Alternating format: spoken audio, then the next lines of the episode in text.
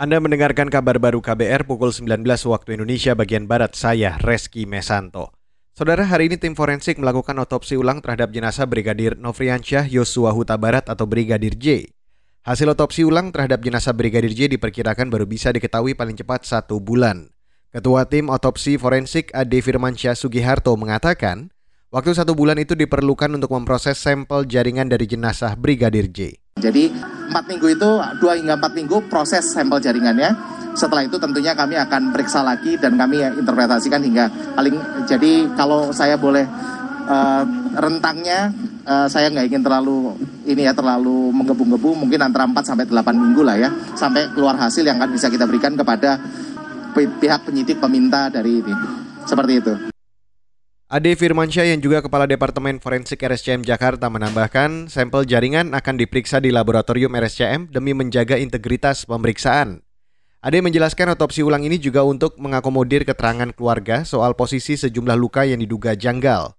Menurut keterangan polisi, Brigadir J tewas di rumah seorang petinggi Polri bernama Ferdi Sambo. Polisi menyebut Brigadir J tewas terkena tembakan, namun keluarga menyebut ada banyak luka di tubuh Brigadir J yang diduga bekas penganiayaan. Beralih ke berita selanjutnya, Saudara. Wakil Presiden Maruf Amin meminta Lembaga Majelis Ulama Indonesia membangun pusat dakwah Islam untuk menyamakan pandangan umat Islam dalam beragama.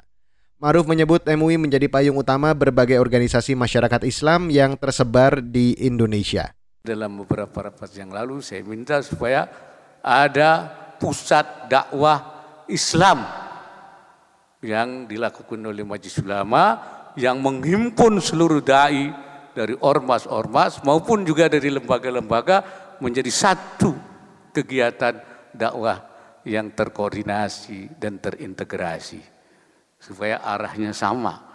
Wakil Presiden Maruf Amin mengajak ormas Islam menyingkirkan fanatisme kelompok dan lebih membangun ukuah dan kesatuan umat Islam dalam bingkai NKRI. Maruf juga mengingatkan peran MUI dalam menyatukan perbedaan pemahaman dari ormas-ormas Islam untuk membangun bangsa. Saudara, enam nelayan asal Aceh Timur, Provinsi Aceh dibebaskan dari tahanan oleh otoritas kerajaan negara Thailand. Dari enam nelayan tersebut, dua di antaranya merupakan anak di bawah umur. Sekretaris Jenderal Panglima Laut Aceh, Miftahudin Cut Ade mengatakan, enam nelayan itu dibebaskan setelah diampuni kerajaan Thailand. Dua, dua orang bawah umur. Selanjutnya ulang lagi empat orang. Empat orang ini orang yang menggunakan perahu kecil orang yang menggunakan bot becak lah. Jadi mereka karena menggunakan bot kecil maka mereka cepat dibebaskan. Rencananya kan bulan berapa? Bulan 10 katanya, tapi lebih dipercepat. Sekjen Panglima Laut Aceh, Miftahudin Cut Adik menjelaskan proses pemulangan enam nelayan itu difasilitasi Kementerian Luar Negeri.